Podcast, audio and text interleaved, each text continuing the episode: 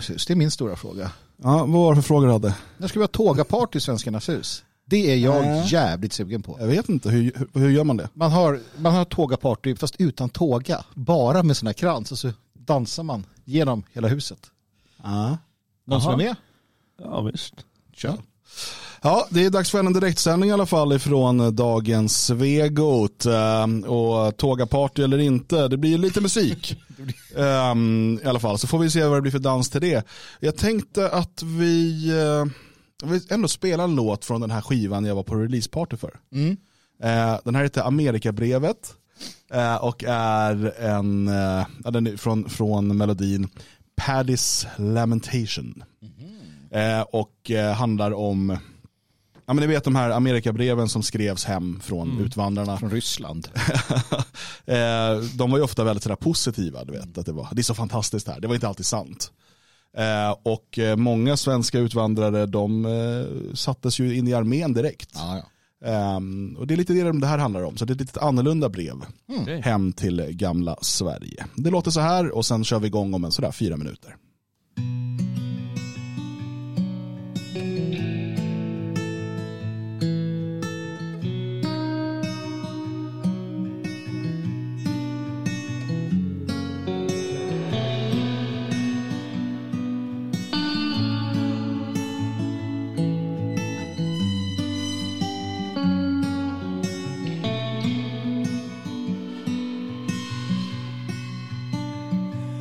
Käre broder, hör mitt ord.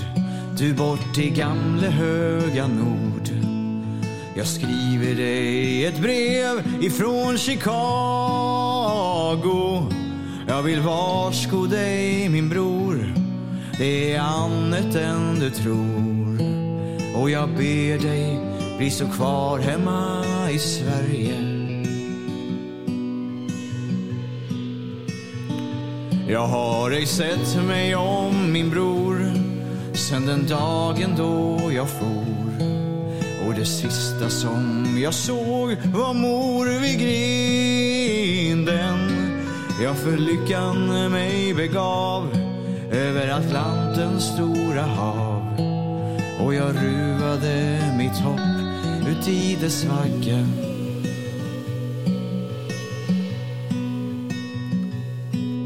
Så hör mitt ord och ta dig nu i akt. I Amerika finns inte det du söker. Här är bara krig och död. Här är svält och hungersnöd. Och jag önskar jag var hemma än i mossen. Det var jag och 50 andra män som hade lämnat hus och hem. Och vi närde blott en dröm om att få så vårt eget bröd. Men så fort vi steg i land så lades bössan i vår hand. Och de sa Nelson, you must go and fight for Lincoln. Kapten Mattsson göt oss mod, men med allt för stora ord.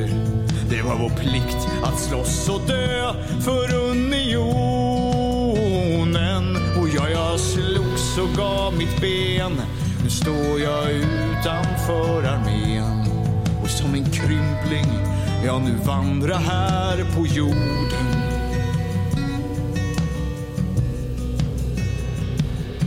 Så hör mitt ord ta dig nu i akt. I Amerika finns inte det du söker. Här är bara krig och död. Här är svält och hungersnöd. Och jag önskar jag var hemma än i mossen.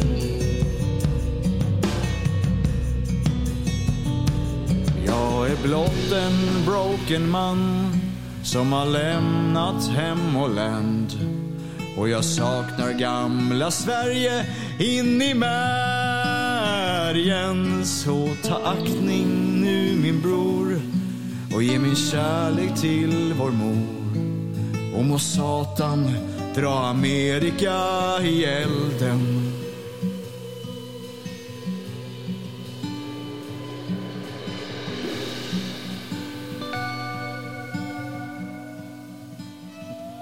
Ja, god förmiddag kära svenskar. Så kan man också börja en tisdag. Eh, det var alltså eh, Simon Svanström och Lyrsta Sockens Husarer som sjöng Amerikabrevet. Så jävla, så jävla dålig flykting. Fan vilken gnällig jävel alltså. Han var inte flykting. Nej men han, jo, men de tyckte de flydde från svält och elände i Sverige. Så hamnade de i ett annat land och så bara fy fan här var det jobbigt och dumt. Han beter sig som en blatte för fan. det är bara ut och slåss för Lincoln. Ja, man ska. As. Slåss för Lincoln. Ja. Nej, sorgligt det där. Det var ju ett riktigt problem det där med folk som drog till USA faktiskt. Ja, ja. Det var ju många som vart äh, Inkallade. ja, för Ja, dem nu- är det inget kul. Nu var det ju inte eh, så många som eh, hade utvandrat på den tiden. Nej. Utan den stora pucken kom ju senare i slutet av Efter- 1800-talet efter och början av kriget. 1900-talet. Eh. Men eh, ja, de som passade på att vara så tidiga, de fick allt smaka. Ja, men eh, det finns ju en annan våg som gick österut. Just det, det, det är inte så många som vet faktiskt. När Sovjet etablerades efter revolutionen så var det många svenska kommunister som sökte sig till det. Eh, ungefär som vi kommer se alla som tycker så mycket om Putin nu kommer flytta till Ryssland. De håller väl på att göra det misstänker jag. Ja, frågan är om de kommer stöta på samma problem som kommunisterna som drog till Sovjet. För de var inte helt nöjda. Nej, de var så onöjda. Det var ju många av dem hamnade i Gulag. Eh, många avrättades och ett fåtal lyckades komma hem eh, och eh, kunna berätta om det elände de drabbades av där. Men den här gången går det bättre. Du som gillar Putin, Ja. fan det finns ett helt land ute i öster. Kom, det är bara att dra. Där är friheten fri. Ja, Fråga bara de ryska nationalisterna som Precis. lever på vatten och bröd på livstid. fast de är ju Ukraina. Ja, de, de som inte är inlåsta. Så, nu har vi börjat eh, i den ändan så nu kommer halva chatten bli... Eh, Ah, det är bra, det är bra. Eh, idag, ska vi, idag ska vi röra upp känslor. just och känsliga lyssnare varnas. Eller något. Ja, det gör de. Det gör de i sig varje dag. De är nog okänsliga, våra lyssnare. Ja, jag tror det. Jag tror att de är, de är härdade efter eh, snart 11 år. Med Nej, oss. det är mer än 11 Ja, år. det är mer än 11 år. Jäklar vad vi håller på. Alltså, Finns det någon här i chatten som har varit med sen första avsnittet av Radio Framåt? alltså den eh, 24 mars eh, 2012. Mm. Så säg till, Säg skriv. 12. Säg, säg 12. Säg 12 i chatten så vet vi att du är en av de första. Eh, Det är den hemliga koden. Uh, Jalle, igår fick du för dig att eh, skriva sanningen på Sveating. Pravda. Oj, Vad, vad, vad hände där? vad har jag skrivit nu? Sverige är svenskarnas land. Att du vågar säga det. Ja, men kan ni tänka visst låter det konstigt? Ja. Eller? Jag vet inte om jag kan eh, skriva under Ja. på det där. Nej, men jag var tvungen, jag bara, bara råkade läsa, läsa ett par böcker eh, så här, och så bara upptäckte jag så här små, små ställen här och var. Det står det ju, oj men Dick Harrison, den gamla PK-filen, han skriver rakt ut Sverige är svenskarnas land. Ja, och så hittade jag en annan bok om ortnamnsforskning och där stod det också att ja, men om du ska bedriva sån här forskning då är grundläggande metodik att alla namn är svenska. Ja. Alla ortnamn de har svenskt eller germanskt ursprung.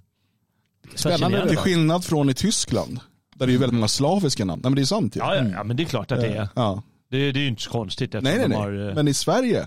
I Sverige, då är det svenska I och namn. för sig uppe i, uppe i, uppe Ja, i norr. finns det samiska namn. Ja, det är det namn. är ju Jo, men det- svenskarna som eh, valde att göra så för att liksom ge samerna lite glädje. Och, eh, eh, vi- Vi vilka, förbjöd deras religion men de fick i alla fall lite ortsnamn. Precis. Ja, om det är svenska namn, vad är det för några som har gett de här orterna de här namnen? Vad kan det vara för folk? Utlänningar. Utlänningar. Ja, det är utlänningar Ja. som ville vara snälla Ja. svenskar.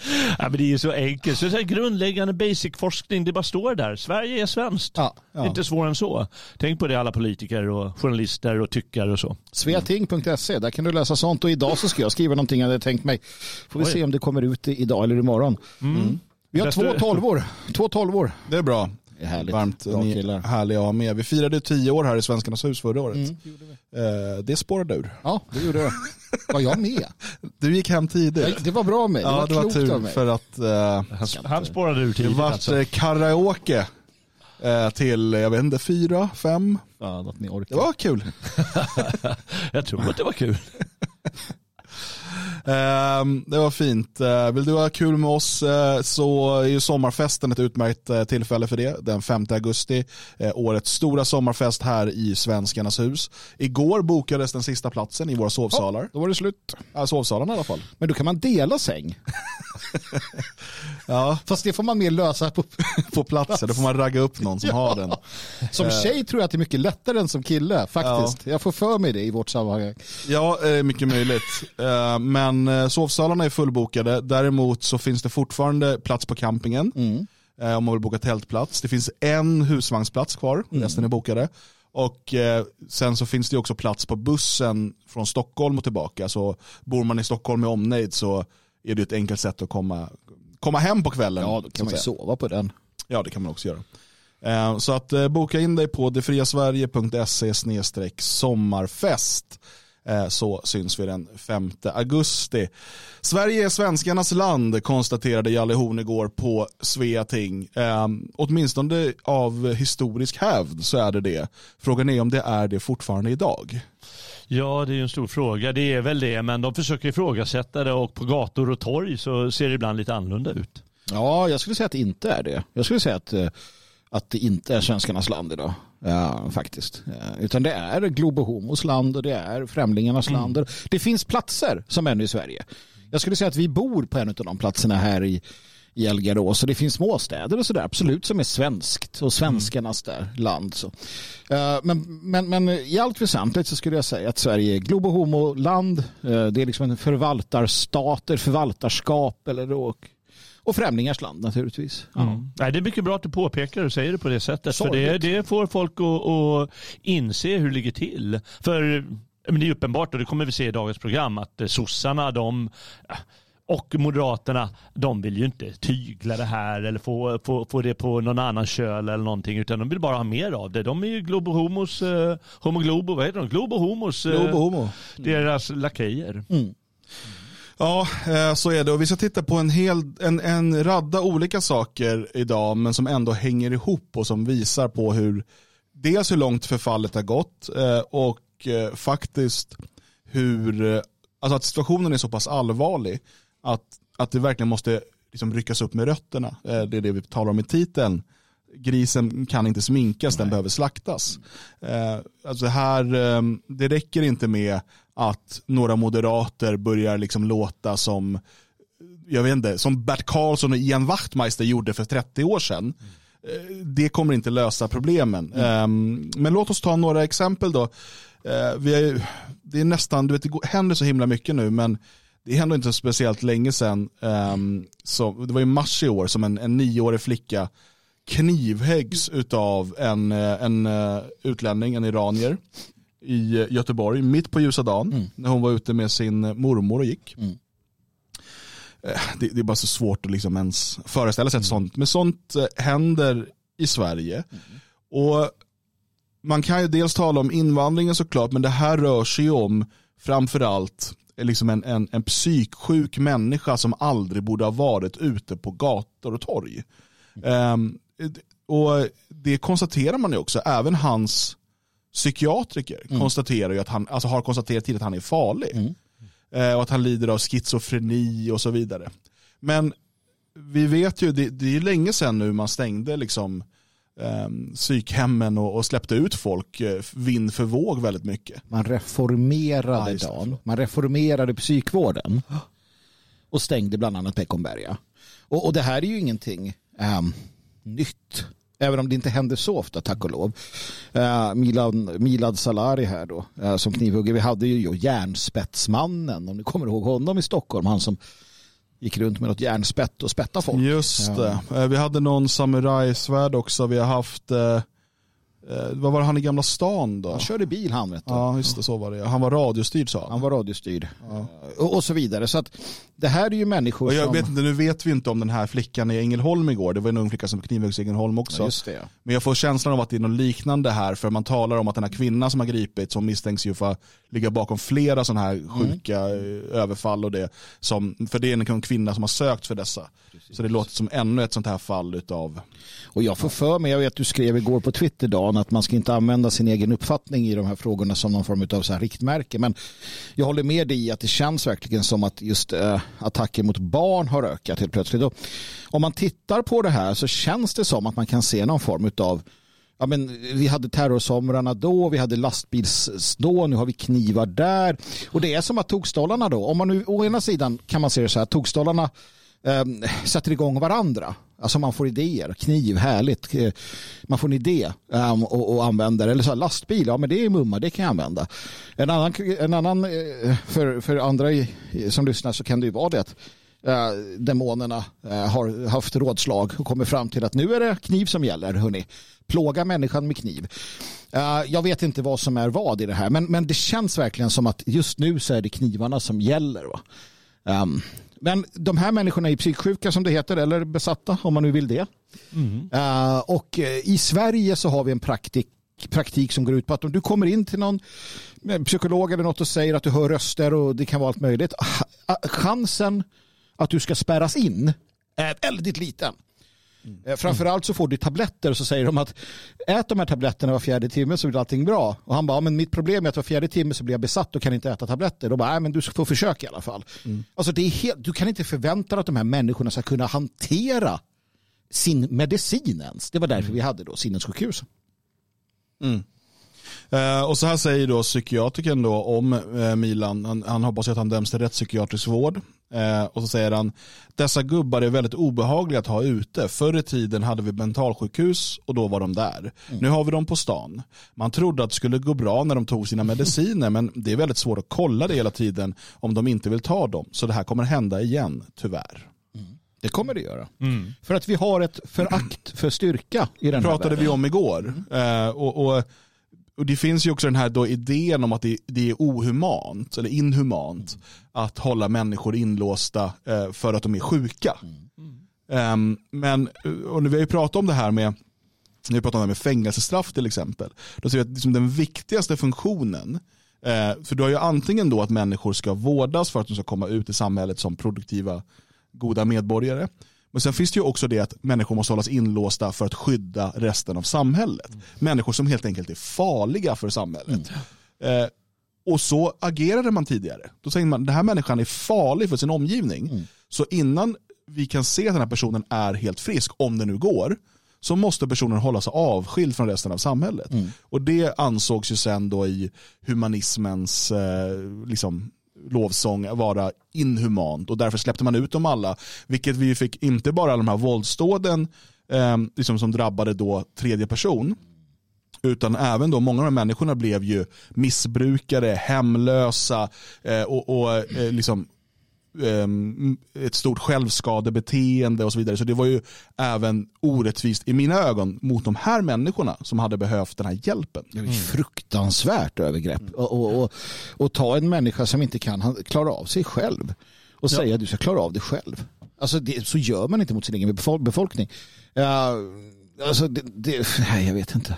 Nej, jag, jag, tror att det började innan de ansågs vara farliga för omgivningen och, och släppte loss det så tror jag att eh, psykvården fortfarande när de, när de märker eller känner eh, att personen är beredd att eh, ta sitt eget liv eller skada sig själv, då börjar de agera. Men de mm. kanske tagit bort också det de senaste åren och låter dem eh, gå lösa också. Du får ju dina mediciner. Mm. Eh, jag kan inte svara. Vi vet ju däremot att resurserna har ju minskat mm. Eh, rejält. Mm. Och vi hörde ju häromdagen, om jag minns rätt, att det stod i alla fall någonstans i tidningen att de vill ju, de vill ju förskjuta resurserna som går till psykvården och lägga det på alla som behöver det så mycket bättre. Och var tror ni att de kan komma ifrån? Integration kanske?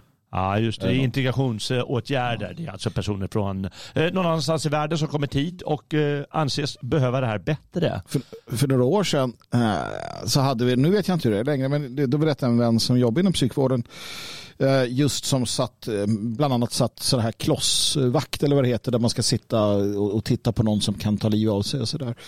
Mm. Och, och, han berättade att där han jobbar var det många, framförallt svenska unga tjejer med självskadebeteende och självmordsidéer. Mycket ätstörningar och annat hemskt mm. som, som blev då inlåst och sådär. Um, men, men en efter en kastades de ut, helt obehandlade, helt, för att man var tvungen att öppna upp för utlänningar. Eh, utlänningar som kom hit under flyktingvågen och mådde dåligt. Då kastade man ut, det var flera av de tjejerna som tog livet av sig efteråt. Men det tyckte psykvården och politikerna var ett pris värt att betala för att Ahmed Mohammed och Aisha skulle få överleva. Ja. Så var det. Så var det och det är det här som är det stora problemet och det är det vi alla tycker. Att eh, men de måste ju gå ut och säga det. De som eh, tar de här besluten, eh, inte minst eh, med, med de här personerna som tar livet av andra. Mm. Vi anser i humanitetens namn att det är ett pris vi får betala. Mm att, folk, att uh, små flickor dör på det här viset. De mm. måste ju gå ut och säga det. Det är det som är problemet med, med vår tid. Men förr i tiden då var kanske folk mer hänsynslösa härskarna. Ja, men det spelar ingen roll om en bonläpp dör. Det, det, det, de får, de får minsann klara det själva. Mm. De här personerna måste vara fria. Mm. Men nu vågar ju ingen säga det. Nej. Ingen vågar säga utan de bara hoppas att de ska ta tabletten och allt ska vara så fint jo, som möjligt. Och, det bygger ju också på den här lögnen om att vi alla i grunden är lika. Eh, alltså mm. för att, jo men Eh, då Milad här, han, kom, han kan klara sig själv. Han kan liksom, vi kan ha honom ute och så har han den här medicinen. Och det är precis som att jag måste äta min D-vitamin. Liksom. Ja, ja. Eh, och liksom, utan att, istället för att inse att vi är olika och en del människor är faktiskt farliga. Mm. De, alltså, och, och, och, eh, det enda rätta att göra är att skydda både de själva och resten av eh, befolkningen genom att hålla dem separerade från resten av samhället. Mm. Och sen får man väl ha någon löpande liksom, utvärdering av, går det här att eh, Går den här människan att rädda? Går det liksom att eh, på något sätt bota den här människan, behandla? Och om det går, då kan man ju börja slussa ut människan under bevakning och mm. så vidare. Och det, det är liksom, absolut, det kostar resurser. Men är det, de resurserna inte då viktigare? Nu ska ju såklart inte Milad ta upp de resurserna. De resurserna ska gå till svenska, men nu mm. lever vi i det samhälle vi gör. Eh, de resurserna, vad det än kostar, måste väl vara bättre än att en, en 11-årig eller 9-årig flicka så gott som huggs ihjäl på öppen gata i Göteborg. Ja, men självklart. självklart. Jag menar, Um, jag, jag, tänker att ett, och nu ska jag väl klättra upp på ett sånt där berg så kommer folk kunna bli arga på mig. Men ett sånt här bra exempel på hur det kan fungera och har fungerat, det är väl Mattias Flink. Mm. Um, som begick ett fruktansvärt våldsdåd uh, för många, många, många långa år sedan. Han blev eh, bedragen av sin uh, flickvän uh, och sen så var det något som gick sönder i honom, i hans hjärna. Så han sköt. Han var militär, han fick tag på något vapen, gick ut och sköt flera personer. Han dömdes till rättspsykiatrisk vård. Eh, och han är väl fri nu tror jag. Eh, efter många, många långa år. Mm. För att där gjorde man ju den bedömningen att när det här görs så är han inte frisk. Och är man inte frisk så är man inte tillräklig. Och är man inte tillräklig så kan du inte dömas till fängelse eller liknande utan då döms du till vård. Och han satt och, och under lång tid och arbetade med detta. Det är ju inte så att han på något sätt um, ja, på något sätt liksom inte, alltså det jag har förstått och det jag har läst och, och, och lyssnat gällande här så är det en människa som har kommit till insikt eller snarare blivit frisk och inser vad han har gjort och han mår inte särskilt bra av det. Va? Men där känns det som att det har liksom fungerat. Um, I alla fall vad, vad jag liksom kan, kan dra mig till, eh, den slutsatsen jag kan göra. Och sådana saker kommer vi ha problem med i vårt land. Vi kommer ha det för alltid. Svenska, svenskar som blir knäppa i huvudet. Du och jag kan ju bli det. Alltså det, det finns hos de flesta. Den här, det, här, det, det här kan hända va? under fel omständigheter och droger och vad det nu kan vara. Eh, och med det sagt så konstaterar vi att eh, Milad Salari och den här flickan i Göteborg, det hade inte behövt hända. Utan det är konsekvensen av en enda sak och det är massinvandring. Utan massinvandring så hade det inte hänt. Och då måste man som du är inne på Jalle och som vi har sagt säga att det är värt det. Det är värt att en massa andra kommer hit och inte gör det här. Då är det värt att en sjuåring så alltså, Kom ihåg då att den här Milad var ju alltså hemma i Iran under stora delar av 2022. Och sen kommer han tillbaka till Sverige och begår det här brottet. Mm. ja. Och jag säger det, även, jag, tror, jag tror i alla fall att även för en psyksjuk, jag sa det igår, är hämningarna för en svensk större än för Milad mm. att eh, begå den här sortens våldsbrott. Men han, han gjorde ju, du sa att han var i Iran eh, del, stora delar av 2022. Varför ja. begick han inte det här brottet där? Ja. Det kan man, antagligen för att han har hämningar ja, för att begå brottet där. Och när han är här då är de hämningarna lite lägre och då ja, och slår det loss. bygger upp någon typ av hat eller förakt mot, mot, kanske mot svenskar. Det är inte omöjligt. Eh, du berättade chatten Ja, jag ser det här. Och, och det, det, är helt sant. Flink satt i fängelse. Och, och, där fick han väl den adekvata... Uh, han fick det straff han behövde. Uh, och uh, han fick en psykos skriver man och det är mycket möjligt att det var så. Jag tänker på någon annan uh, som har just gått den här resan. Vi har några sådana här fall. Mm. Men som sagt, Flink um, satt i fängelse. Det har ni helt rätt i. Ja, det är beviset återigen att det här är liveinspelat. mm. Ja, vi ska gå vidare och bara titta på, för vi ska försöka knyta ihop en säck här efter ett tag. Ehm, vi pratade om eh, massskjutningen i Farsta igår. Och eh, nu är Socialdemokraterna ute och viftar. Ehm, det är rätt intressant för att eh, det har inte ens skett hälften så många skjutningar i år som det hade gjort förra året vid den här tiden. Och förra året vid den här tiden så eh, försökte sossarna spela ner det hela som att det inte var ett problem. Nu pratar de om att Ulf Kristersson har tappat kontrollen. Trots att det är inte ens hälften så många skjut, dödsskjutningar som förra året vid den här tiden. Man kan tro att det är propaganda de håller på med. Men eh, nu presenterar sossarna en lösning. Jaså, det gör de. Nu kommer lösningen. Vapenamnesti. Ja. Vad innebär en vapenamnesti? Jo, det betyder ju att eh, om du har ett vapen som är illegalt eller inte, du har inte licens på det av någon anledning. Så kan du gå och lämna in det till polisen under en vapenamnesti utan att dömas för det. Eh, Så det, det är en möjlighet då att eh, istället för att det kanske ligger där hemma och skräpar någonstans och du känner att kan inte lämna in det, då kommer jag ju dömas för vapenbrott. Men nu har du chansen. Och själva idén är ju då vidare, så att du har rätt i det. Och Själva idén vidare är att om du är aktiv gängkriminell så har du din puffra och så bara, äh, vad fan, jag lämnar in den här och slipper eh, en, ett halvår på kåken. Eh, eller så är det som så att det som händer är att någon gammal jägargubbe som sa jävlar det här geväret som farsan lämnade efter sig, det får inte jag ha, äh, men jag tar det under amnestin. Jag vet inte. Finns det Så här skriver? Socialdemokraterna. Under den gångna helgen, under den gågna helgen skriver de. Gågda helgen. För att, drabbades Farsta i södra Stockholm av en massskjutning. Fyra personer träffades, en 15-åring dog på plats och senare även en 45-åring till följd av skadorna. Nu kräver Socialdemokraternas partiledare Magdalena Andersson handling för att vapnen ska bort från Sveriges gator och torg. I det här läget när vi riskerar att gå mot den mest brutala sommaren på länge så behöver vi få bort vapnen från gatan. Regeringen bör ta tillvara alla möjligheter som finns för det. Nå- något som regeringen skulle kunna göra som inte kräver lagstiftning är att utlysa en tillfällig vapenamnesti, säger Magdalena Andersson. En vapenamnesti har prövats tidigare och nått resultat. Senast var 2018 då omkring 12 000 vapen och nästan 30 000 kilo ammunition lämnades in enligt Aftonbladet. Det är en akut åtgärd för att få bort så många illegala vapen som möjligt. Det är intressanta siffror hon... eh, ehm, Men ni hör ju. Alltså, Ja. då, då är Det det ju så att det kommer in vapen. massor med vapen. Just det. Lä- Gör vapenamnesti. De Marcus Uvell har sammanställt här åt oss. Vapenamnestin 2013 gav 15 000 inlämnade vapen, noll med koppling till kriminella. Vapenamnestin 2018 gav 10 000 inlämnade vapen, ett med koppling till kriminella. Ehm, det här är... Det är ju så här, ja, för att det finns folk som har illegala vapen hemma, alltså gamla jaktvapen och annat som de har ärvt av farfar och som inte, så ja men då lämnar jag in den nu liksom, så slipper jag tänka på ifall att någon gång skulle hända någonting och man vill inte ha det där hemma. Nej. Ja. Men det är ju inte Shottaz och Dödspatrullen och Kurdiska räven och allt vad de nu heter som bara Ey brorsan, ey brorsan nu kan vi ge bort våra vapen, det är jättebra ju, det kan... Vad fan tror hon? Är hon verkligen så jävla dum i huvudet? Eller kan det vara tvärtom? Att, eh, Handlar det om att avväpna svenskarna? Är det Ja, det som är målet? Kanske det som är målet. Nej, jag, jag, tror, eh, jag tror att de, eh, de skiter i vilket. Jag tror att folk tycker att ah, men det här är ju det jättebra. låter ju bra. Maggan, fan alltså. Så de pumpar ut det här och folk eh, sväljer. De sväljer betet. Ja. Ja, det finns risk för det. Jag, vet inte om, jag ser att vissa har gått på det här att, att oppositionen kallar henne för Arja Andersson. Det är vissa som har gått på det.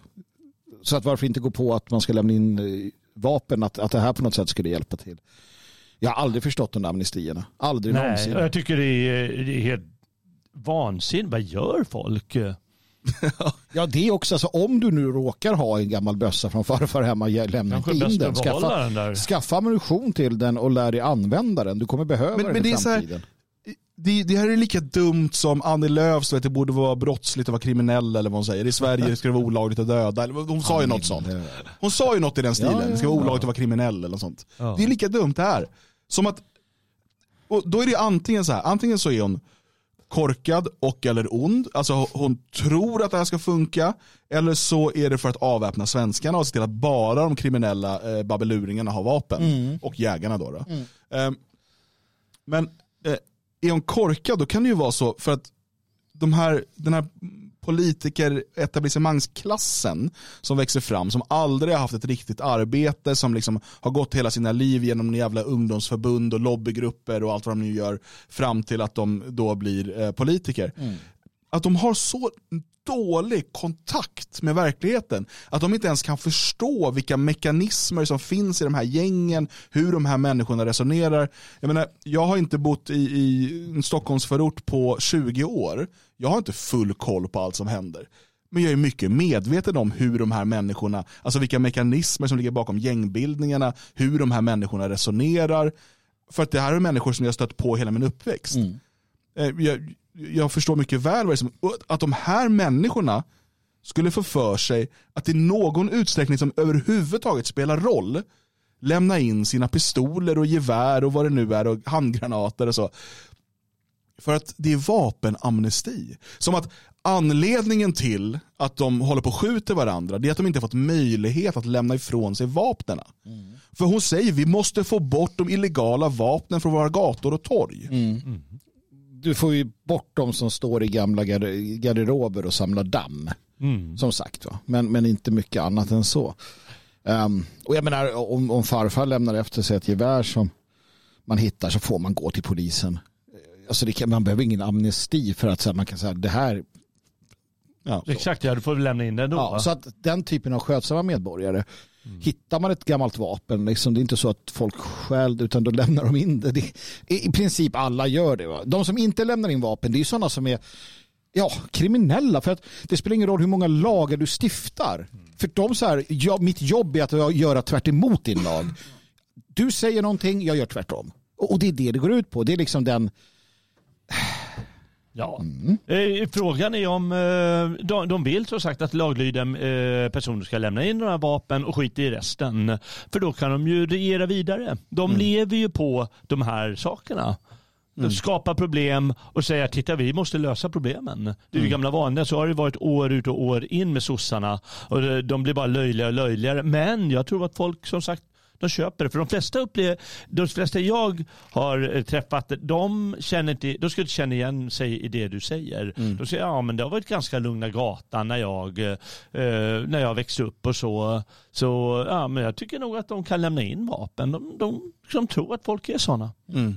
För de fattar inte, även om de ser det här vad som hände i Farsta och vad som händer någon annanstans imorgon och så vidare. Mm. Det är så, det är så mm. besvärligt. Och de har ju ett annat syfte också, sossarna.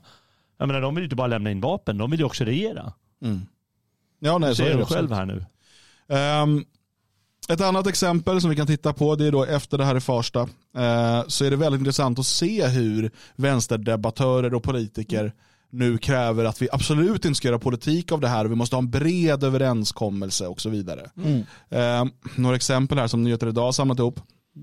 Uh, Karin Pettersson då från Aftonbladet Eh, jag vill ha en blocköverskridande överenskommelse om gängvåldet. Jag vill inte att en enda politisk poäng tas på den här frågan. Jag vill ha vuxna människor som tillsammans och med respekt för varandra gör en långsiktig och extremt ambitiös plan för hur vi ska kunna vända detta.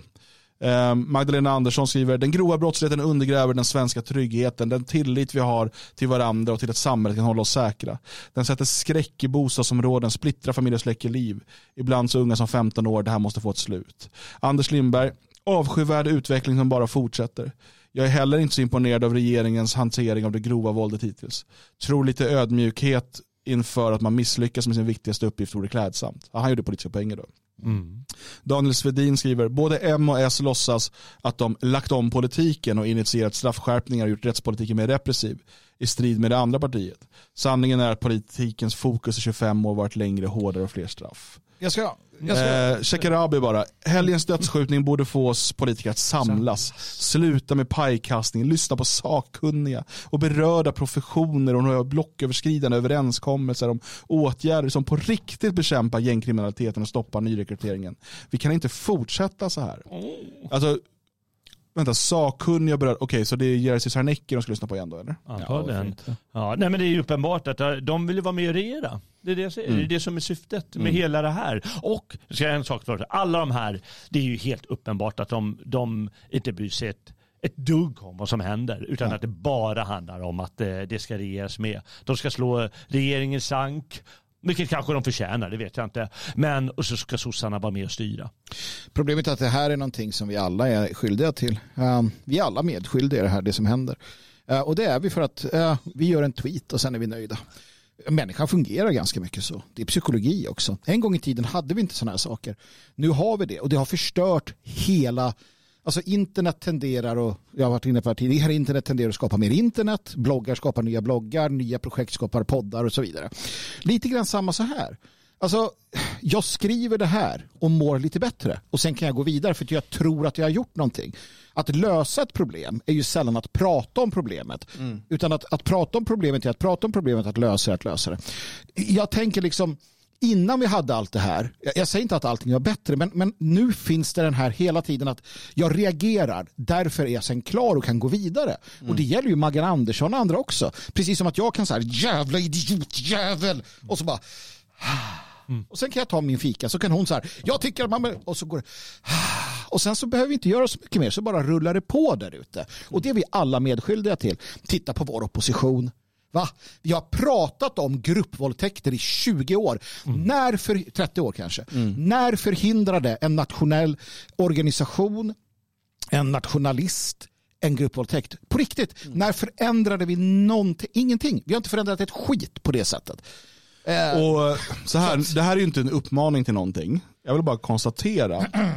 Um, en av uh, Eh, de mest intressanta människor man kan läsa tycker jag är Cornelio Codriano. Eh, och, och, hur de agerade var väldigt intressant. Om vi bara skulle jämföra det. Mm. Nationella har ju till exempel, vi har ju tyckt att det har varit löjligt låga straff för gruppvåldtäktsmän som har gruppvåldtagit svenska ja, flickor ja. till exempel. Jag har inte hört om något fall där då en nationell gruppering, gärna någon som kanske inte har en hemsida, Nej, men som kan göra sig höra på något sätt, eh, har utdelat straff till de här gruppvåldtäktsmännen. Att man har liksom se till att det finns en, vänta, det finns en bestraffning utöver det som Sverige AB gör. Mm. Det har vi aldrig gjort. Nej. Eh, och det, det, om man går in på det, återigen, jag uppmanar inte någon att begå några brott. Nej. Eh, men man måste bara fundera på det, att, att ständigt sitta och klaga på hur saker är. Men det här var ju grunden till varför drar vi igång det fria Sverige. Mm. Och vi var trötta på att bara sitta i våra liksom, sändningar och bara prata om problemen och vad som borde göras. Istället säga, ja, då gör vi det som måste, vi tycker måste göras. Mm. Och Det är därför vi varje dag är här och liksom bygger på det här projektet och, och skapar säkra områden för svenskar. Men eh, det här måste ju liksom komma in i varenda persons medvetande. Att det är absolut bra att uppmärksamma och kritisera saker som är fel. Mm. Men sen är också frågan, vad gör jag förutom kritiserandet? Mm. för att förändra detta. Ja, jag tänker, för det, det, var så, så jag sitter och tittar på en SVT-dokumentär om eh, Norman Source-dramat. Jag bara, jag bara fascineras av hur det var en gång i tiden. När då hon som, en av tjejerna som sitter i gisslan ringer till Olof Palme och pratar i 50 minuter med statsministern om vad hon, hon sitter där med rånaren och pratar med honom och säger du måste släppa, låt det här ske och, och Palme sitter och resonerar och de har ett långt samtal. Jag säger inte att Palme var en bra kille, men jag tror ärligt talat att man hade en helt annat, ett helt annat, så här, okej, okay, det här tar man itu med. Man kunde inte bara skriva av sig på Twitter, man kunde inte bara, utan man var tvungen att arbeta. Mm. Man var tvungen att arbeta. Den här professionen tyckare, den är ju så, det är ju så, alla är ju tyckare, alla är opinionsbildare och alla känner att ja, men jag är opinionsbildare. Eh, så att, för att alla har tillgång till, fritt tillgång till nätet och där kan man opinionsbilda. Men vem är arriärgardet? Vem är i fronten? Vem är, vem är mecenaten? En armé behöver ju inte bara infanteri för fan. Och det är ju det som är det enorma problemet. Förr hade vi bara gatutrupper. Då fanns det ingenting annat. Någon gammal trött gubbe som försökte där. Sen blev alla intellektuella under en period. Och då skulle alla läsa Evola och, och skriva smarta artiklar. Sen blev alla opinionsbildare. Men för i helvete kan vi, kan vi liksom så här titta oss ärligt i spegeln och säga okej, okay, jag är nog bättre på att göra det här än det här. Därför gör jag det för det är min plikt. Nej, för vi vet inte vad pliktkänsla är heller. Det, det är ju hela, det, alltså, det är ett sånt jävla felknullat eh, folk. Och inklusive oss själva. Ja, men det, det är faktiskt intressant du säger. Det bara slog mig plötsligt att eh, du säger alla är medskyldiga och du sa också någonting om alla där att eh, hur, hur kan det komma sig att jättemånga människor här i landet, svenskar, de är livrädda för klimatförändringarna. Mm. Men inte invandringsvågens följder. Det, jag har aldrig hört någon säga jag är så jävla rädd att jag ska bli skjuten av eh, så gangster som bara råkar skjuta, skjuta omkring nu här inne på centrumet eh, plötsligt. Jag har aldrig hört någon säga det. Men jag har hört folk, vanliga människor uttrycka, inte så här livrädsla för klimatet, men, ah, nej, men alltså, det är jävla läskigt det som händer. Men hur kan det komma sig? Ja, Är det nej, det är, av sig på Twitter? men, eller? det bygger ju på eh, ett, ett av de största missförstånden, de största lögnerna och det är det här med eh, eh, ska man säga, folkvilja, att det skulle finnas någon typ organisk sådan som bara växer fram. Anledningen att människor tycker saker, väldigt många människor tycker saker, det är för att de blivit lärda att tycka de sakerna. Eh, Den som inte tror att det fungerar så kan bara titta på, jag, jag tycker alltid att mode, eh, klädmode är en intressant referens. För att det är inte för att våra hjärnor har utvecklats som vi plötsligt börjar tycka om utsvängda jeans eller trasiga jeans eller att vi börjar tycka om eh, alltså olika so- saker, saker som blir mode. Utan det är ju för att eh, den tidens och nutidens influencers, media, etablissemang eh, och, och liksom förebilder börjar bära de kläderna och säga att de är snygga. Och så blir det en, skapas det ett socialt tryck eh, där människor vill passa in och, och känna sig som en del av det. Och plötsligt tycker man också själv, ja men jag tycker att det där är snyggt. För, att- och så fungerar mode. Precis på samma sätt fungerar eh, det med politiska åsikter. De skapas och planteras och trumpetas ut av media, influencers, kändisar och så vidare. Eh, och dessutom kan vi lägga på eh, stora delar idag av utbildningsväsendet till det också. Eh, och du har det här sociala trycket av att passa in och, och då ska man tycka vissa saker. Det, det, det är, och, eh, den som tror att, att människor formar sina åsikter efter någon typ av fri och liksom, tankebildning för att de sitter och filosoferar kring saker under lång tid. Eh, den tror nog, alltså den är ju mer än lovligt naiv kan man Ja, men då, då blir slutsatsen följande. Att eh, människor skälet till att de köper det här och blir rädda för eh, miljö, eh, klimatförändring som de tror, det är för att det är ett så enkelt budskap eh, som trycks på dem sådär. Medan det svåra budskapet om det här våldet som inte trycks på dem som ett problem på det sättet utan men det är mindre grejer. Eh, då, då finns ju samtidigt, människor gör det enkelt för sig i sina slutsatser och vi vet ju alla att det finns då ett antal, och nu kommer skurkarna och det är de som har trumpat, trumpetat ut de här budskapen eh, som får folk att tänka fel helt enkelt, eller felknullat som du kallar det. Ja. Nej, men, jag menar, det är ju inte för inte. Ta till exempel en sån som Rudyard Kipling. Han är duktig på att skriva och duktig på att uttrycka sig. Han arbetade med, eh, han rekryterades av den brittiska underrättelsetjänsten för att skriva propaganda under, eh, måste varit första världskriget. Mm, måste vara. tror jag. Eh, eh, Winston Churchill uppfann själva idén om sån här grudpropaganda när han arrangerade under boerkriget fotografier på att här har boerna då skjutit mot en Röda korsfordon. Det var han som arrangerade den bilden. Han skapade en, en, en, han skapade en idé som skickades hemåt att, att boerna gjorde fruktansvärda saker med britterna. Det var han som hittade på det. Uh, intelligenta människor med uh, liksom dåliga principer har lyckats göra väldigt mycket och det är precis samma sak Men, naturligtvis. men det här handlar ju om att sanningen är ju den att, att alla samhällen eh, består av en, en, en stor del människor som är en typ av följare. Eh, Och alla politiska strider står alltid mellan minoriteter. Inte nödvändigtvis etniska minoriteter utan små grupper av människor, små beslutsamma grupper av människor som vill ha makt. Och de, de människor som klarar av att både ta och behålla makten, det är de som har insett att de allra flesta människor de kommer bara göra som de blir tillsagda. Och då måste man skapa, det här, det här pratar man gärna när man pratar om nazisterna, då måste man skapa en rädsla, en gemensam fiende, ett hot. Och då, var det, då, då säger man att det var det judarna, liksom. då liksom man får alla mot det. Det är precis samma strategi, den här projiceringen man har mot andra, som i det här fallet då nazisterna, som man själv använder när det gäller rasismen eller klimathotet eller vad det nu är. Va? Corona. Precis, alltså det, det, det är samma mekanismer man använder för att, för att foga människor och för att kunna behålla makten över dem. Och är det någonting som vi har lärt oss hur politiker fungerar så är det att alla hot de målar upp som är livsfarliga som måste göra någonting åt, de löses alltid med att du tar sig från friheter och betalar mer i skatt. Mm. Du ska ge mer av din makt till politikerna. Det är generallösningen på alla problem. Mm. Eh, och, och, så att vi det är så livsfarligt att gå på den här lögnen själv om eh, liksom massan som, som någon typ av tänkande organism och så vidare. Utan vi, den som önskar makt måste förstå massans psykologi. Mm. Gustav Le Bon, läs, eh, finns på logik.se. Men man måste förstå det, man måste förstå hur det här fungerar. Eh, och eh, för att, Jag tror att väldigt många av oss, alltså vi som pratar här eller som lyssnar har också, liksom, vi har ju också matats med den här idén om att vi alla är lika, vi någonstans föds som eh, tomma blad och vi har alla samma potential och vem som helst skulle kunna liksom, eh, bli eh, eh en politisk ledare om de bara får rätt utbildning och så vidare.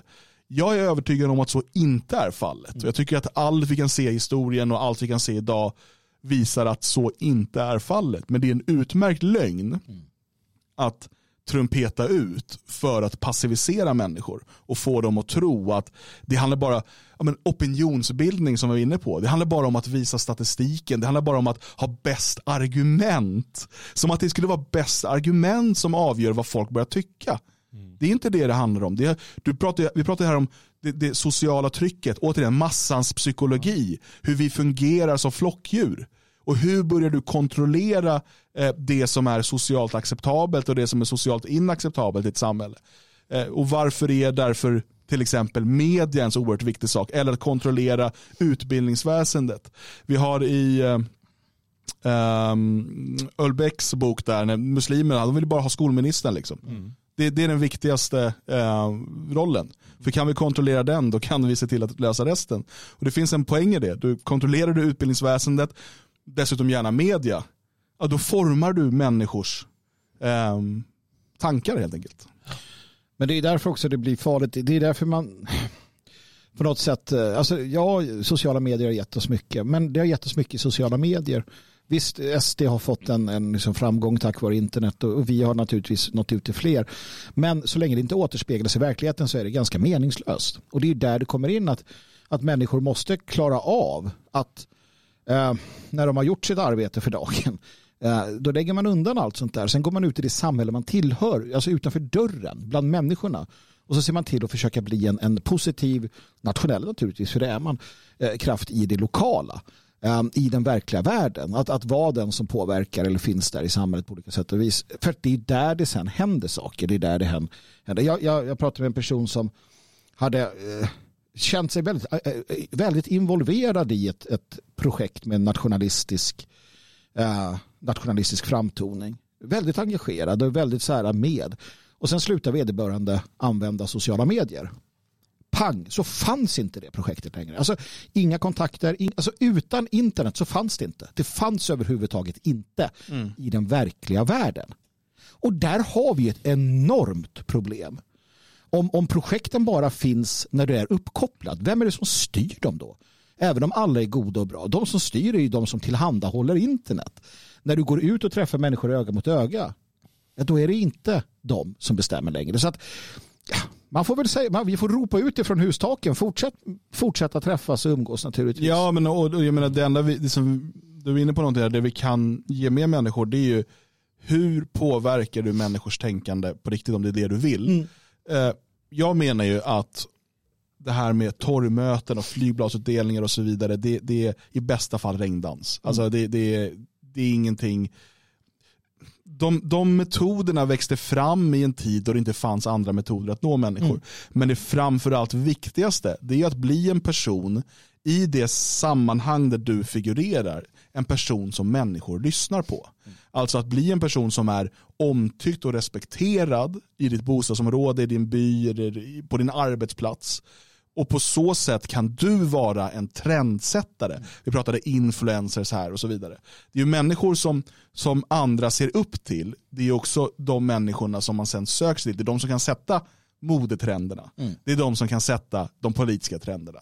Um, Men om du är en människa som, som människor runt omkring dig ser ner på, eller som man bara ser som en, en störig, jobbig person, då kommer du ha motsatt effekt. Om man är en asocial, kriminell typ. Det är ingen som kommer lyssna på dina politiska läsningar. Utan eh, det är därför, för jag menar, i dagsläget, nej vi har inte möjlighet att liksom köpa upp Bonnier och ta över deras imperium. Men det, det byggs ju de här alternativmedia-imperierna sakta men säkert. Men det är ju verkligen bara en liten, liten pusselbit. Så att jag, jag, man blir lite man blir lite så nedslagen ibland när man ser eh, det är som ett jäkla ekorrhjul bara där folk fortsätter stånga huvudet i väggen mm. med saker som inte ger något resultat. Vi har gjort exakt samma sak i 50 år, mer, men vi tar senaste 50 åren från 70-talet eh, och framåt. Eh, med de här ändlösa jäkla torgmötena, flygbladsutdelningarna och demonstrationerna. Och det, det är ju aldrig det som har gett resultat. Nej. Men, jag tror Magnus ändå har en poäng här att eh, gruppdynamiken den fungerar annorlunda på internet eh, när du är hemma. Det är, det är mycket lättare att tro på klimatkatastrofer eh, då, eh, eller klimatförändring eller vad det nu heter, än blodet på gatan. Mm. Det, det, medan du är ute i verkligheten och träffar andra, då är det lättare att prata om grejer och skrämma om dem och förklara vad, vad svårigheterna består i. Mm. Eh, och jag tror att eh, fortfarande att gammelmedia har mycket, mycket, mycket mer makt än vi tror. Ja. Det tror jag vi ska helt klara, eh, vara helt klara på. Så man dömer ju ofta ut dem, ja men det är passé och det är så, men jag tror att de har mycket, mycket mer makt än vi mm. tror. Och det är det, det bör man ha i åtanke faktiskt. Sen är det intressant ta upp Soldiers of Odin. De försökte göra någonting. Det stämmer. Det stämmer. Mm. Jag, jag, jag är för alla projekt som man försöker göra någonting. Problematiken ligger lite grann i att äh, i, i, i de specifika fallen så är det så att om du, äh, om du anammar en, en, ett yttre utseende som kan förknippas med till exempel mc-gäng, mm. vilket jag tycker att de gjorde, då hamnar du i en situation där du Alltså det finns en orsak till att man inte bråkar med Hells Angels eller Bandidos. Mm. Det finns en orsak till det. De har under många år visat vad som händer. Eh, om du anammar den, det yttre, eh, alltså att du ser ut som dem och, och, så vidare, så måste du någonstans också då själv vandra den vägen och visa att oss kan du inte heller bråka med för då händer samma som du bråkar med dem. Eh, och då får man vandra den vägen. Eller så till exempel som initiativet här i Elgarås som har sagt från början vi kommer inte använda våld. Vi har varselvästar, vi går ut och vi tittar och vi ringer polisen. För vi kommer inte agera som om vi vore något alternativt kriminellt gäng. Eh, då väljer man den vägen. Mm. Men du kan liksom inte välja ena vägen och andra vägen på samma gång. Det är väl mm. det som jag tänker att jag förstår hur man tänkte i Soldiers of Odin. Men det är det att då måste du sätta dig bakom. Och, då, och det har MC-gängen gjort. De har, de har visat att vi har den här västen och vad som händer, ja, och så mm. vidare. Men jag ähm, tänker vi tog fram artikeln om Jens Liljestrands ähm, krönika i Expressen. Äh, den är numera bakom betalväg men äh, vi hann ju läsa den innan den låstes och Nyheter idag skriver om den här. Ähm, och äh, han ja, rubriken är ju väldigt klickvänlig. Liksom jag, jag, har, jag erkänner att jag haft fel i allt. Och där. ja. um, men uh, uh, sen skriver han så här, i andra änden hör jag folk som har haft makten i åtta år lägga skulden för våldsvågen på en regering som suttit i åtta månader. En skamlöshet så grov att den vore komisk om den inte handlade om döda barn. Eh, sedan konstaterar han att personer som han själv, kulturvänstern, PK-eliten eller vilken etikett man nu föredrar anklagas för att ha börjat bry sig först när våldet kommer nära in på deras vardag. Citat, den anklagelsen är fullt rimlig, slutcitat. Och sen menar han också, eh, jag har nog haft fel om allt och att migrationspolitiken nog har varit mer misslyckad än jag velat förstå. Eh, och jag ser en del som går ut och hyllar honom för den här. Mm. Och det här eh, kommer vi lite in på det som kommer bli säcken här som ska knytas ihop sen. Ja den här faran i att gå på den här typen av retorik och tro att de människor som har ägnat sina liv åt att förstöra Sverige på något sätt skulle kunna sitta på lösningen. Mm. För att de kanske då börjar liksom anpassa sin retorik efter en eh, lite mer upprörd stämning i, hos befolkningen. Um, och vi har sett så många exempel på det här. Igår pratade vi om Gunnar Strömmer och Ulf Kristersson. Mm. Båda har varit alltså starka företrädare för fri invandring. Och nu ska samma personer då eh, på något sätt då eh, stoppa massinvandringen och lösa de här problemen. Um, och um, samma sak här med, med Liljestrand. Det här är ju inte, det är inte så att han ber om ursäkt och liksom förklarar, jag, jag har haft fel och jag är medskyldig till att det har gått åt helvete i det här landet. Därför tar jag nu mitt ansvar och slutar skriva artiklar. Mm. Det hade varit liksom att ta ansvar. Ja. Sluta nu. Ja. Liksom. Eh, och ge plats åt någon som inte har varit med och förstört Sverige.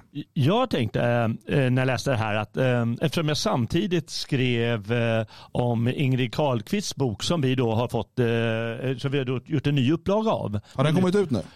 Ja, den har kommit ut nu. Oh, ja, så den finns på butik.logik.se. Om ja. du söker i sökrutan eller tar fler titlar sidan. eller någonting. Måste upp på första sidan. Just det, den nya utgåvan av Från Sverige till Absurdistan. Med Exakt. nytt förord va? Ja, med nytt förord. Ja. Mm. Och nytt omslag. Mm. Snyggt, eller hur? Ja, det är fantastiskt. Ja, fantastiskt. fantastiskt. Ja.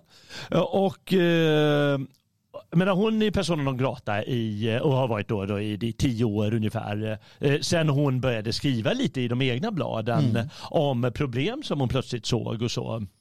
Och om, om, Jens Liljestrand hade menat allvar med det han sagt, då hade han väntat till han suttit i morgonsoffan och så hade han bara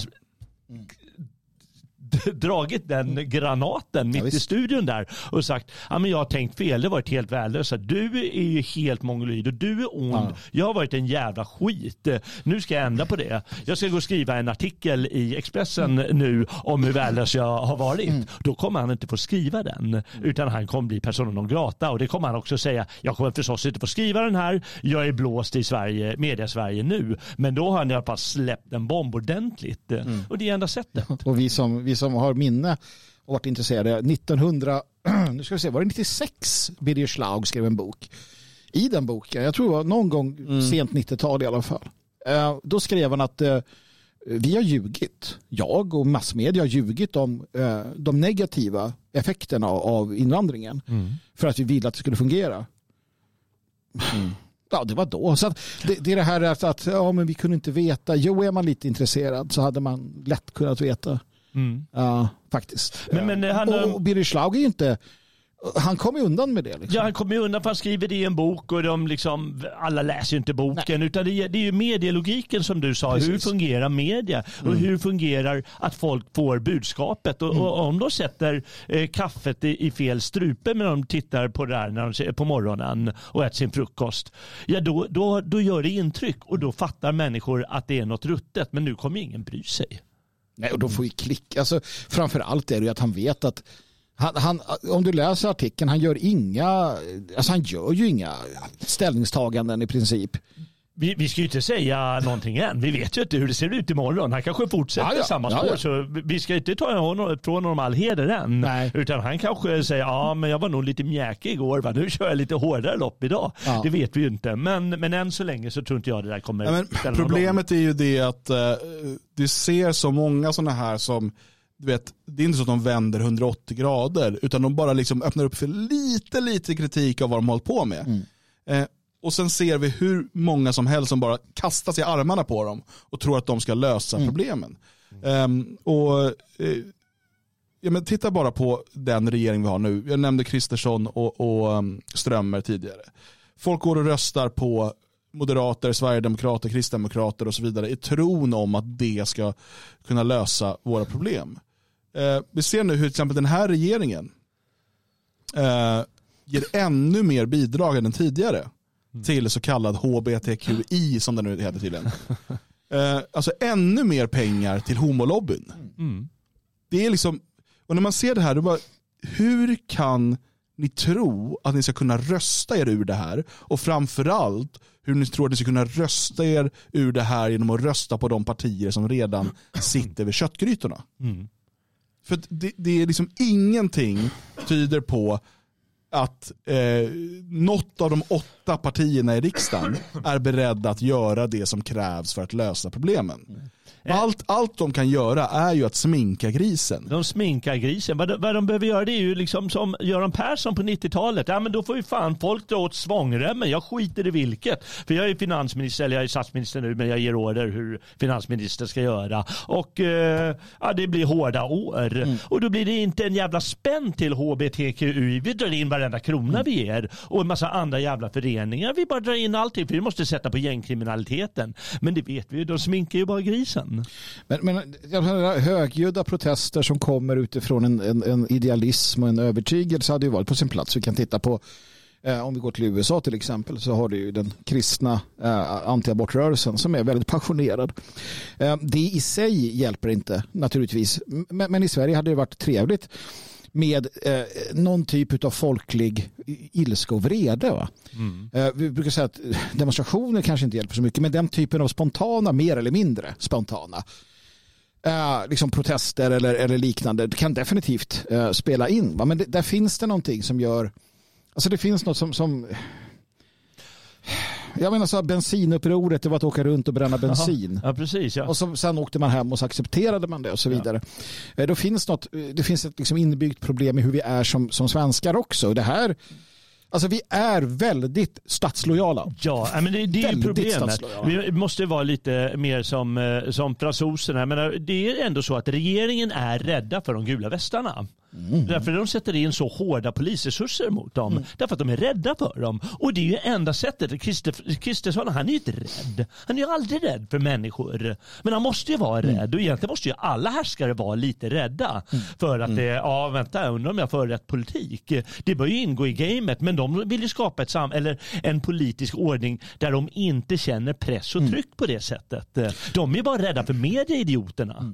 Men där har vi det. Eva-Marie skriver här, eh, försvann det såklart. Så fort jag skulle läsa. Svenska folket är typ svältfödda på ord som, här, som stärker dem och tröstar. Sen röstar de på samma och tror att de får en förändring. Precis, så här, här har vi ett jätteuppdrag för oss alla. Det är ju faktiskt att, att kanske inte fokusera så mycket på när svenskar eller, eller vita eh, förnedras och, och slås ner. Och, utan, utan också bygga, alltså försöka bygga upp ett självförtroende, ett Ja. kunnande, passionerat försöka få människor att känna att de tillhör något, att det finns något annat. Det här livet är inte, det här materiella livet är inte allt, det finns något mer där. Alltså ett, ett predikoarbete som Lestadius hade varit stolt över. Alltså, Ja, men jag vill behålla gardinerna. nej. Men, men eh, så här, något som får mig nästan att kräkas. Det är svenskar eh, som är kritiska till systemet, som är så arga på att inte fler svenskar tar till gatan och demonstrerar.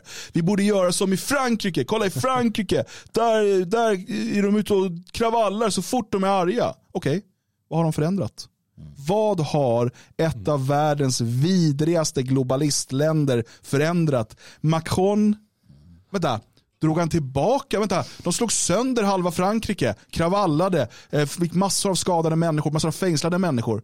Drog han tillbaka sin förändring om pensionen? Såklart inte. Nej.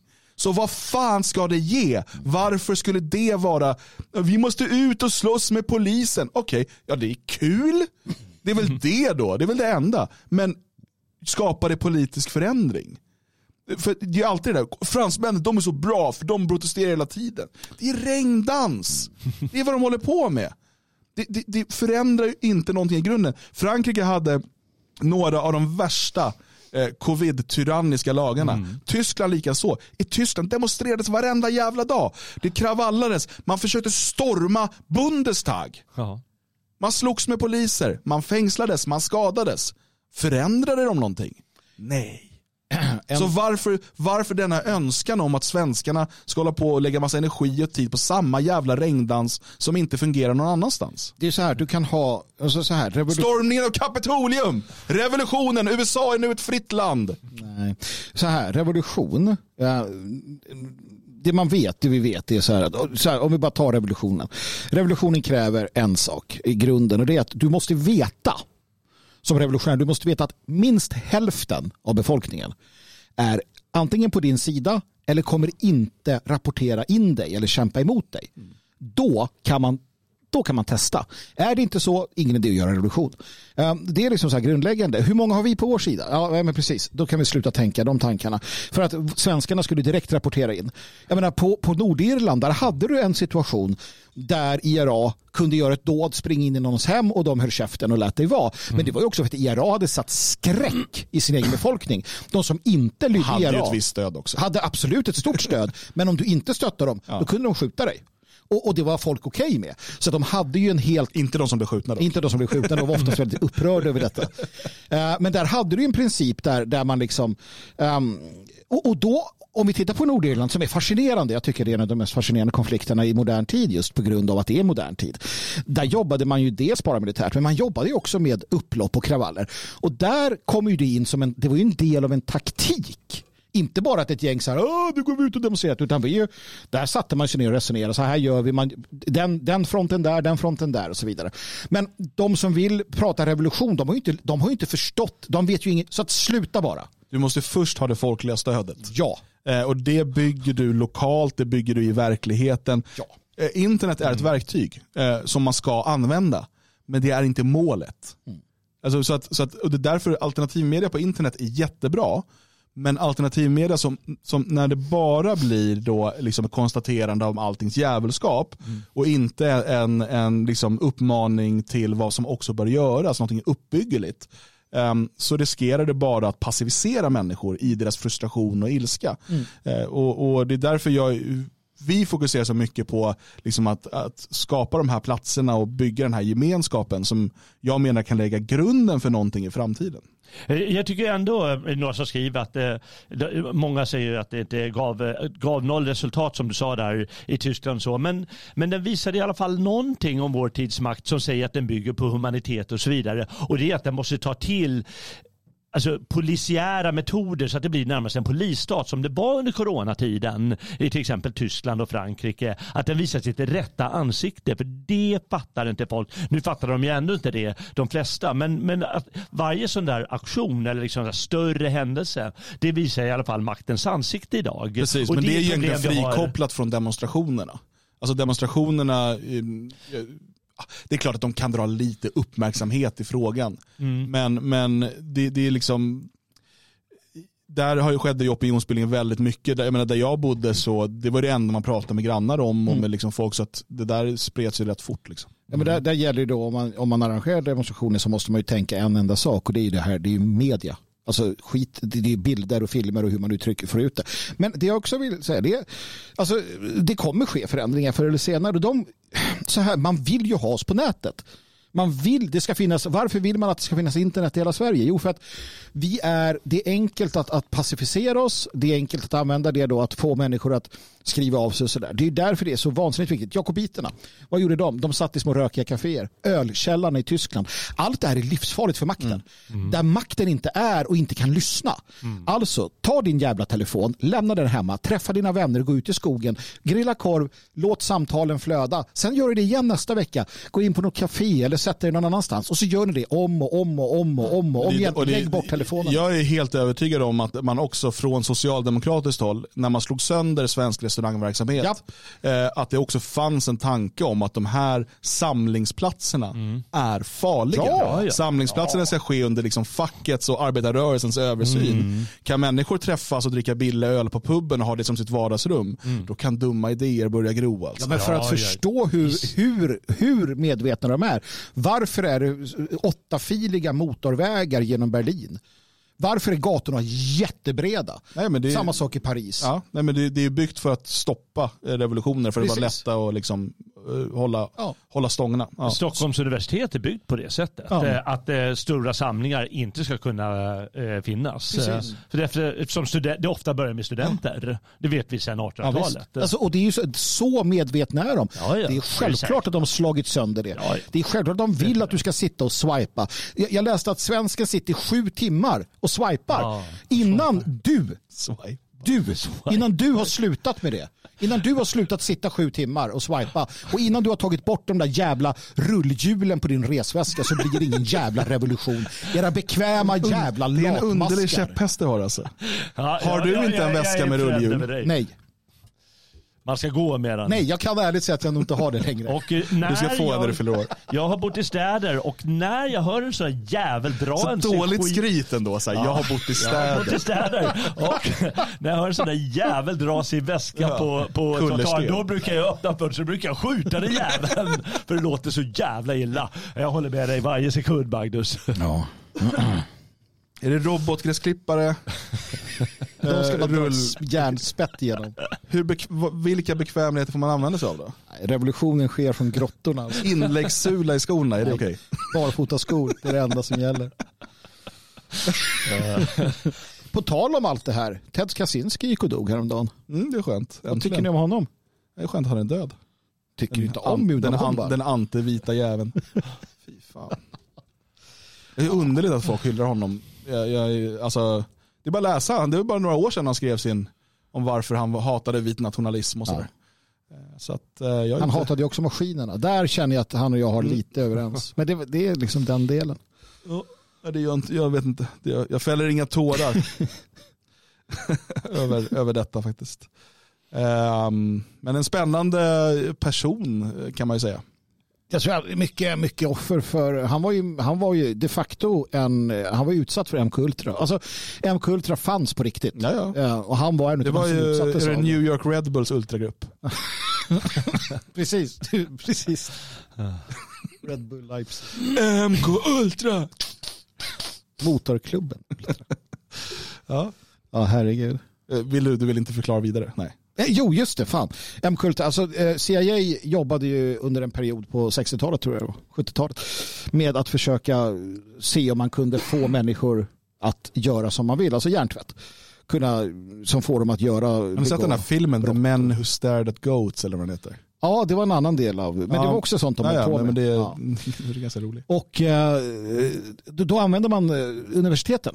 Ja, och sen så hittade man människor man trodde var, var liksom, ja, möjliga att jobba med och sen så fick man in dem på olika experiment. Och eh, han, Ted Kaczynski var en av dem som under många år eh, hjärntvättades av då CIA eh, på universiteten. Ja, det kan förklara lite av vad som hände för det verkar ha varit ganska otrevligt i vissa fall och det här är liksom inga, inget konstigt. Sen så vissa hävdar att man opererar in chip och sånt och det är en annan sak. Men hjärntvätt har man jobbar med. Så vart det som det vart. Va? Men där har du en kille, alldeles oavsett, som säger okej, men jag, jag brinner för det här, jag tror på det här, jag flyttar ut i skogen och jag gör mina grejer. Va? Lägger dig. Han, Skicka bomber till folk. ja, det var kanske inte det bästa sättet att göra det på. Hade vi inte någon eh, i Elgarås också som Så här Sveriges är det. första brev. Sveriges första brevbomb kommer från våra trakter. ja, men det är ju eh, kanske till och med världens första brevbomb. Ja, det vågar jag inte svära på, men Sveriges första vet jag att det är. Ja, men prata på så ska vi se. Sveriges första brevbomb, Elgarås. Det var det, slaget vid Elgarås, sen var det ett, ett, ett så här 800 år långt paus till något historiskt skedde, men sen kom brevbomben. Eh, och sen tog det något hundra år till och så kom vi. Ja, så är det. Det tydligen skickas brevbomber också efter detta. Har du det? Ja, jag ser det nu här. En, en trendsetter. Eh, jo men här har jag då 20, det första dokumenterade fallet av bredbandsattack utfört av Martin Ekenberg. Eh, han bodde i Töreboda eh, och han skickade den 20 augusti 1904 ett paket med sprängmedel till vdn Carl Fredrik Lundin så att han bodde då här i krokarna. Eh, han hette Justus Felix eller Siskas. Martin Birger Nathaniel Ekenberg. Brevbombaren. Ja, det var han då. Alias Justus Felix, eller Siskas. Det var det han kallade, han kallade sig Justus Felix när han skickade bomben. Jag är Justus Felix. Häro skickum, jagum min bombum. Så pratade alla då. Kabombum. Så att det, det är alltså den första dokumenterade i världen Ja. från Töreboda. Jag, menar, jag säger inte att det är en slump. Nej. Nej, det säger jag absolut inte. Eh, jag, jag måste bara fråga, eh, är den där brevbomben den här säcken som skulle knytas ihop? Ja, ehm, precis. Ehm, säcken vi knyter ihop är ju att vi har sett här flera exempel på de människor som har varit med och förstört samhället som sen påstår sig att de ska kunna lösa det. Just det. Och det absolut viktigaste vi kan ha med oss är att de här människorna måste bytas ut helt. Ehm, De här strukturerna måste göras upp med helt.